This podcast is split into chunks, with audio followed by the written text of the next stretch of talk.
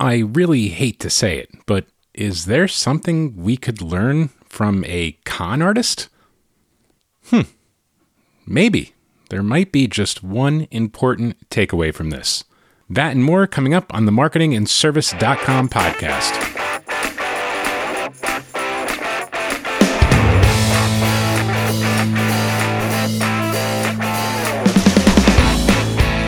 Hey, Justin Bruzzo here from the marketingandservice.com podcast, the podcast designed to help you build your business by creating incredible customer relationships. If you find value in this episode, please take a moment to follow or subscribe. And if you want to do me a huge personal favor, leave a five star review. It means so much to me, and it's what helps keep me motivated. I'd love to hear from you, so hit me up on the marketingservice.com Facebook page. Let me know what marketing challenges you are having with your business and what would you love to learn more about. You can always email me, Justin at marketingandservice.com. That's J U S T I N at marketingandservice.com. Today's word of the day is confidence. What is confidence? How do you define confidence? And what role does confidence play in a sales and service process? It might play a much more important role than you might think. And what could we possibly learn from a con man or a con artist? I think the first thing to think about is con artist is confidence artist. It's someone who is taking the skill or the unique set of skills of being confidence and using it in a very artistic way to somehow scam someone or a business or people out of personal property, money, possessions, whatever it may be. Now, I hate making comparisons with honest business to dishonest business, as if there's anything that can really be learned from illegal enterprise. And I'm not going to do that. But what I do want to do is highlight the importance that confidence plays in the role of being a confidence artist because the same set of circumstances is what will allow a salesperson to close more sales and a service person to better resolve service issues. I think it's important up front to highlight that there is one huge difference between the relationship between a con artist and the person or business being conned versus any legitimate business. And that one thing is that generally a con or a scam somehow involves the blind and desperate greed of a willing participant.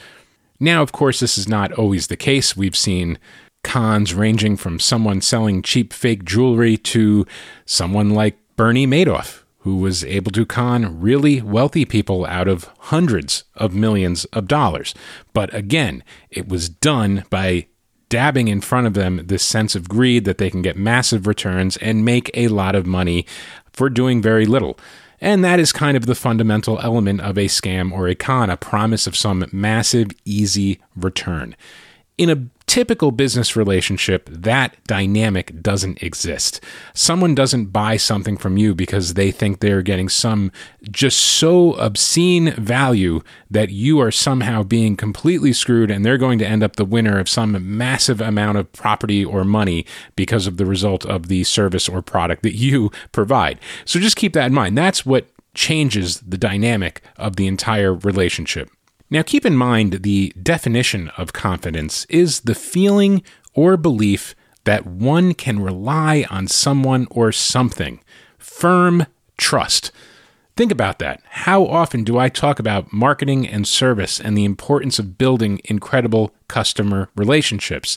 And every relationship in every aspect of life is always built on trust.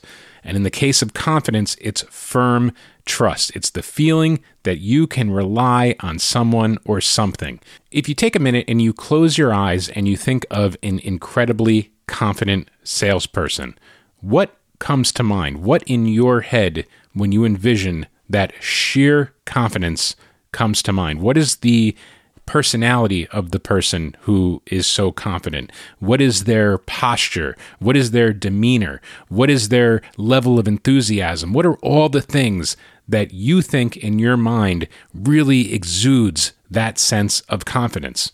And chances are, when you put those things together, the one thing that you're going to find is that somehow confidence tends to put people at ease. It tends to make things a little bit easier because you are dealing with a client or a customer that will be at ease because of your confidence. And I think this goes with everything, not just in this typical business transaction, but imagine you're getting a surgery and you would like to see a doctor who is confident that they can perform this surgery. You certainly don't want to go to an ER and uh, have the mask put over your head for your anesthesia while watching the doctor scratching his head and Googling on Wikipedia how to perform the surgery with sweat dripping down and shaky hands because he doesn't really know what he's doing. That does not exude confidence. It does not make you feel good. And it's certainly not going to close the sale if you have an opportunity to get the hell out of that OR before that knife comes at you. And even though that's an unexpected situation, think about how that happens in sales every single day. I'm sure that you can come up with a recent example where you were trying to get more product knowledge or questions about a service and you came upon a salesperson that was very not confident in what they were telling you. They may have been trying to stammer or make things up or drag out a call because they didn't want to admit that they didn't understand the problem you were having. And this is the thing we've talked about a lot on this podcast as well. It doesn't matter if you don't understand what someone's asking or if you don't have the right answer at the right time. What is important and what creates a level of confidence is knowing that you don't have the answer and knowing that you don't understand exactly what's being asked of you. Because in that situation, you can simply say with confidence, listen, this is not my expertise, or this is not my wheelhouse, or this particular question is something I would like to do a little more research on so I can provide you the best possible information possible. When you look at confidence in the role of pulling off a con, many of the same factors apply a con artist is projecting this sense of confidence. And they're in a way making you feel almost as if you're inferior, that you're going to miss out on some big opportunity, or that there's a million other people lined up and you might be the one that misses out. But there might be all little sorts of cues that establish that confidence. It could be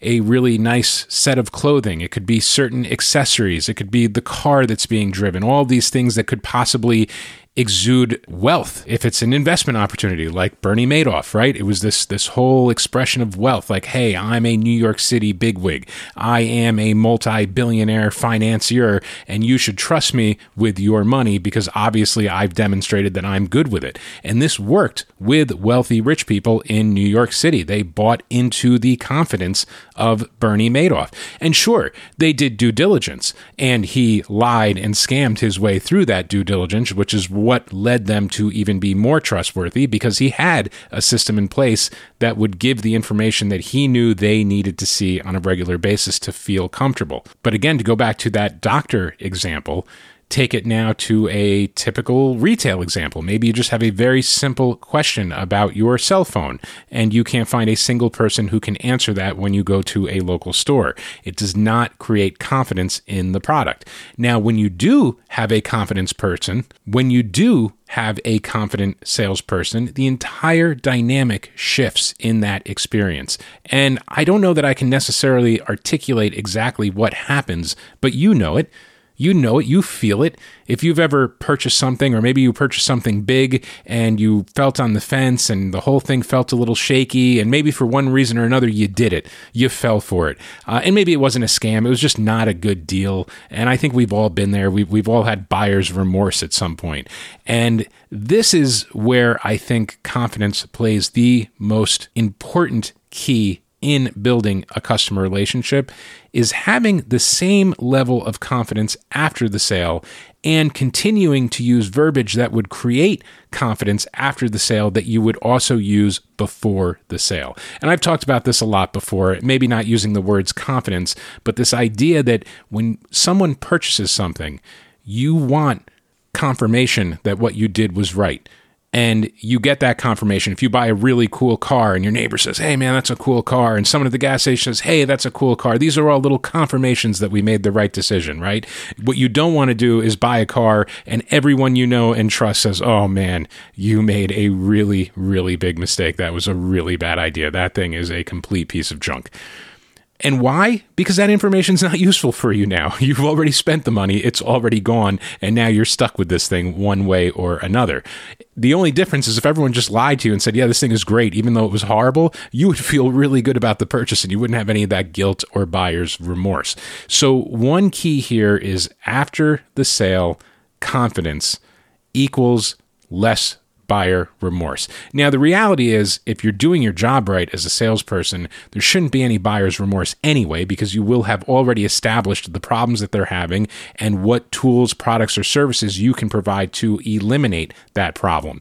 And if what you sold is truthful and honest, it should have alleviated that problem. So that person shouldn't be left with buyer's remorse. If you buy something and it does everything it's promised to do, you don't have buyer's remorse. When you buy something that doesn't do half the things you needed to do, or the things you expected it to do are a million times harder, longer, or more expensive to do than was intended, then you do feel buyer's remorse. Then you feel bad about the thing that you've purchased. So, to be very clear, the first and foremost thing in establishing an incredible customer relationship is going to be to ensure that you are delivering the correct product or the correct service at the right time to the right person.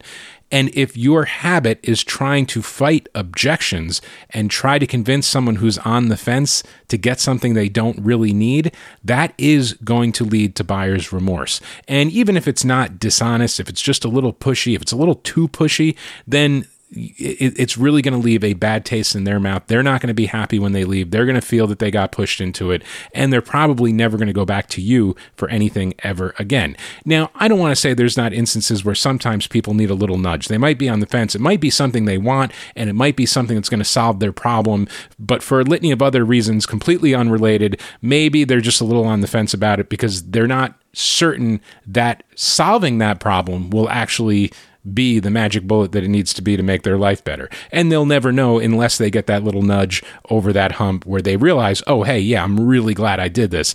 That was a great purchase and it made my life a lot better. So now that we've kind of discussed confidence and the importance of confidence, I just want to take a few minutes to talk about some things that you can do to really help boost your own confidence in sales.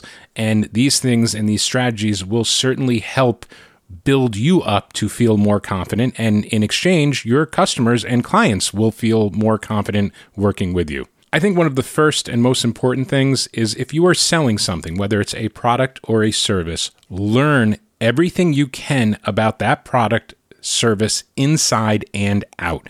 Seriously, read the literature, read the stats, try to memorize it, Google it, find more about it, do as much as you can, but learn about the product and service the most that you can. This is one place where I really see most salespeople start to fall apart is they hop into a sales role and immediately they start selling, but they don't even know what they're selling. They're not passionate about what they're selling. They're just churning through numbers because they were told in their sales leadership strategy, it's all a numbers game. Just keep dialing, keep calling, keep going, and eventually you'll find someone. And that's not entirely inaccurate. But the goal here is not to just find someone who would be willing to buy what you're selling, but to find someone that you can build a long term relationship with you that will come back back time and time and time again. Because I can tell you the very best salespeople aren't spending a ton of their time cold calling later in their career. They're fostering relationships that they have built over decades. And that is why they are so successful.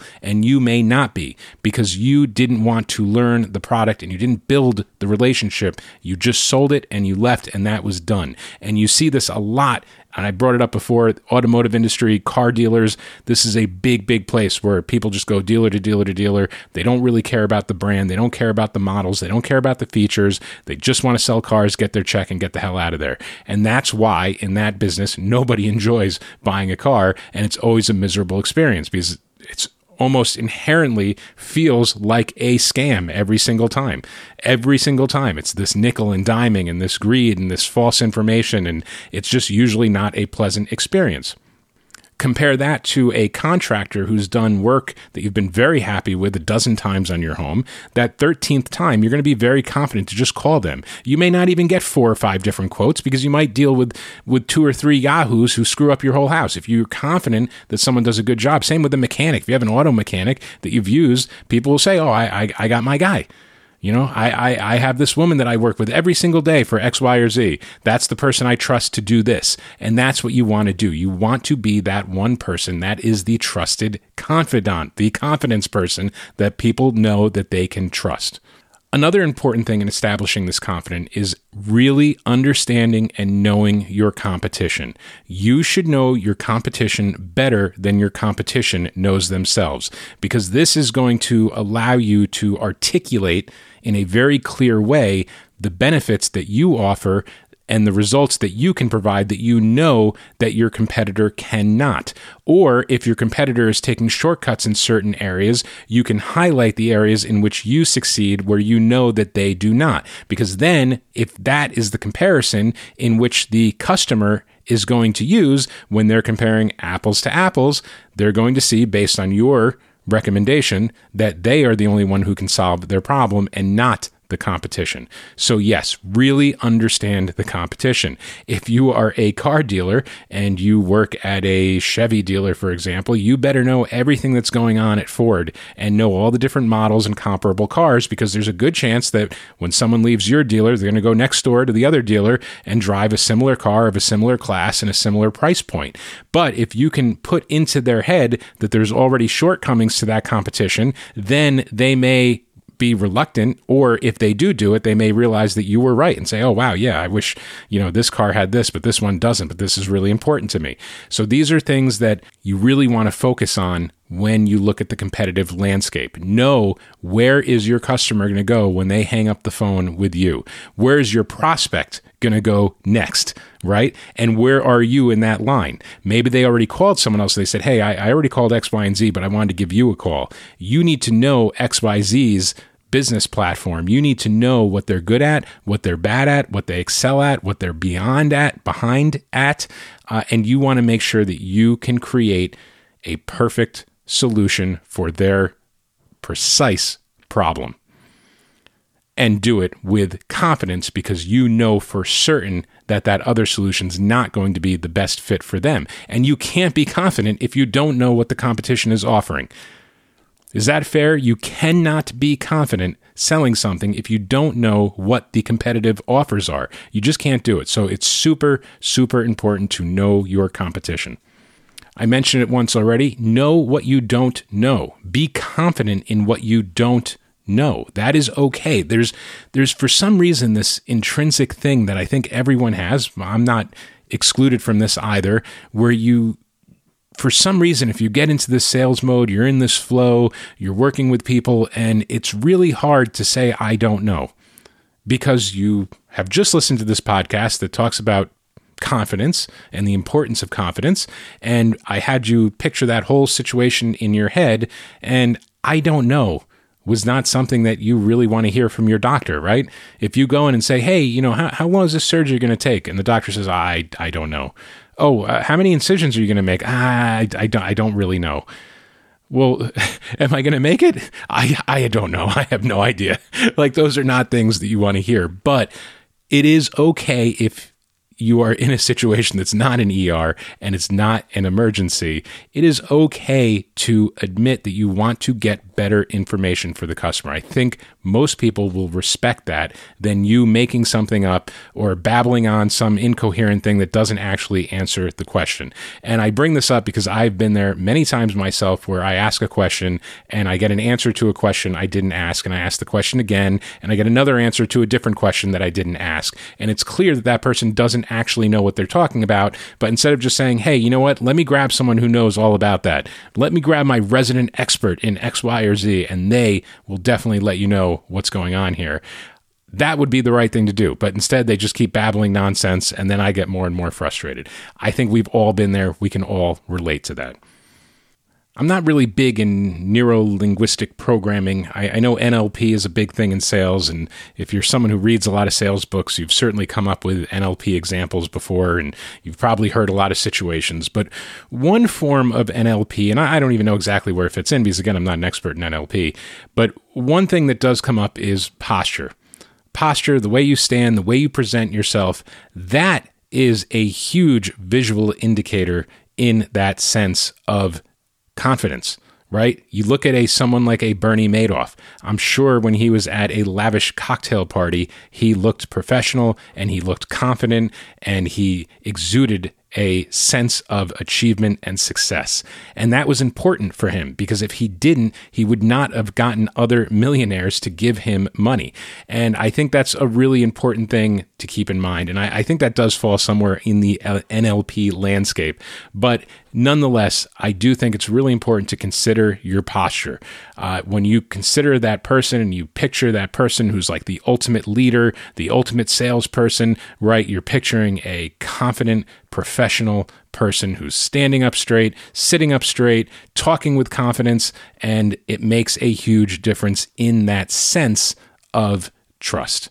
Since I brought up the really knowing and understanding your competition, I also think it's super important to remember not to be negative. Never be negative. Because when you're negative, there's just a general sense of negativity, right? Notice I said don't highlight what your competition does wrong. Highlight where you excel in the area your competition does poorly in. Do you, do you see the difference there? Do you see what's happening there? You're not going to tell the customer, don't go to this company because they can't do this or this or this. Instead, you say one thing that we do that's unique to us is this, this, and this. Naturally, if you've highlighted those three things as really important, when that prospect goes to the next business, the first thing they're going to ask is, Well, do you do this, this, and this? Because I know that other company does. And they're going to say, No, we don't. And if they're not prepared, they're not going to have a good alternative. Now, if they are avid and professional salespeople, they will know the things that you don't do well and say, oh, yeah, I understand they do X, Y, and Z great. Uh, but keep in mind that we excel in A, B, C, D, E. So you're keeping it positive, you're keeping it supportive, you're not making the prospect feel bad for getting a second opinion or looking for a better price or trying to find some product information or shopping around. This is something I've seen a lot too. Like, oh, well, why'd you go to that other place? None of your business why I went. I mean, what what kind of thing is that for a salesperson to say? Like questioning why I would shop around. So now you're basically saying uh, I'm I'm not good. I'm a bad person because I don't blindly trust you. I mean, that's that's really what that is. So be positive, and that positivity again gives that sense of confidence because a confident person is a happy person, is a positive person, and is someone who makes the people around them feel better when they are in their presence. I could go on all day with different things, but I'll, I'll leave with the last one that I think is important. Love what you're selling. That's it. Love what you're selling. If you don't have passion of the product, if you don't have love for the service, you're not going to be able to sell it. You're never going to have the confidence. Yeah, you could play the numbers game and you'll dupe someone here and there, but you're not going to build long term relationships. You'll never feel happy. You want to sell something that you enjoy, you want to sell something you believe in. And I remember this would sound really weird as a kid uh, when I was young, when I was like 15 or 16, I wanted to sell different things. And people would say, well, you know, do you have a passion for that? And I think to myself, no, but who cares? I, you know, it seems like a cool opportunity and I could enjoy that. But what I quickly realized is that when it was something I was passionate about, it was so much easier. And honestly, there were things that I had no passion when I got started, but I was someone who really enjoyed learning about the product. And in a very short time, I would learn all sorts of things about a bunch of products, and I'd actually become genuinely passionate about something that I had known nothing about when I'd started that job. I, I, think to myself, one of my first jobs was at GNC selling vitamins. I knew nothing about vitamins. I was certainly not a model of health as a, as a high schooler. Not that I'm any better now, but uh, it was a experience to work in a store where every single thing on those shelves I had never heard of before. But I engulfed myself in all of the magazines, the literature, the pamphlets, the backs of the bottles, and in, you know, two, three months, I had a really good understanding of everything that was in that store. And I also had a real appreciation for it. And I began to develop a passion for all of these supplements and protein shakes and all these things that can help people in certain instances. So I think that passion is really the most important part of creating a sense of confidence. Because if you're super passionate about something, you are automatically confident about it. Can you picture someone who's so incredibly passionate about a certain thing and then picture them just being completely not confident? And looking like confused, like they have no idea what they're talking about? No, of course not. I mean, it's like they're two ideas that don't go together whatsoever. A confident person is a passionate person, it's almost one in the same. So keep that in the back of your mind and make sure that if you're not passionate, find out why. Is it because a lack of knowledge? Maybe you can become passionate. Maybe you can become confident and start to believe in a product that you are not familiar in if you're in a new sales job. And that is exactly what I would try to do. And give yourself an ample amount of time. It depends. Might not be three weeks. Maybe it's three months. Maybe it's six months if it's if it's a complicated service process or some large enterprise type product that you're selling or a service that you're selling that has a lot of components. It might take you a while to get on board. But if you feel a sense of progression and you start to recognize recognize all these little areas where your product or service can help people and you start to become more and more passionate about it, that confidence will come naturally. Listen, that's all I got for today. Thank you so much for listening. I really appreciate this. I hope you enjoyed this conversation about confidence, and I hope that you can be a confidence artist without the criminal element and without the scam and without the desire of stealing something or not giving the promised return. I think that's really the epitome of a con or a scam is one, it's the blind greed of the second party, but it's also the fact that you never actually deliver whatever it is you promised you were going to deliver. So you want to be the perfect con artist, except that you want to make sure that you do deliver what you promise you're going to deliver, but you want to do it in a confident way that makes people feel good about what they're going to do. If you enjoyed the episode, definitely please like, subscribe, follow, shoot me an email, justin at marketingandservice.com. That's J U S T I N at marketingandservice.com. You can always go to the website, marketingandservice.com. I have some extra show notes for each episode, links to things that I talk about in descriptions, and some afterthoughts that I have for each episode that I usually go back a few weeks later after I listen to an episode again to see if anything's changed or to see if anything else came to mind after the fact. Because sometimes I'm recording these and I, I go through all this and then tomorrow or a week later I say, oh man, I should have I should have mentioned this or that. So this or that is on the website. So definitely check out marketingandservice.com. And again, if you have any questions, if you want to get in touch, it's Justin at marketingandservice.com, J U S T I N at marketingandservice.com. Listen, have a great day, and I will catch you on the next one.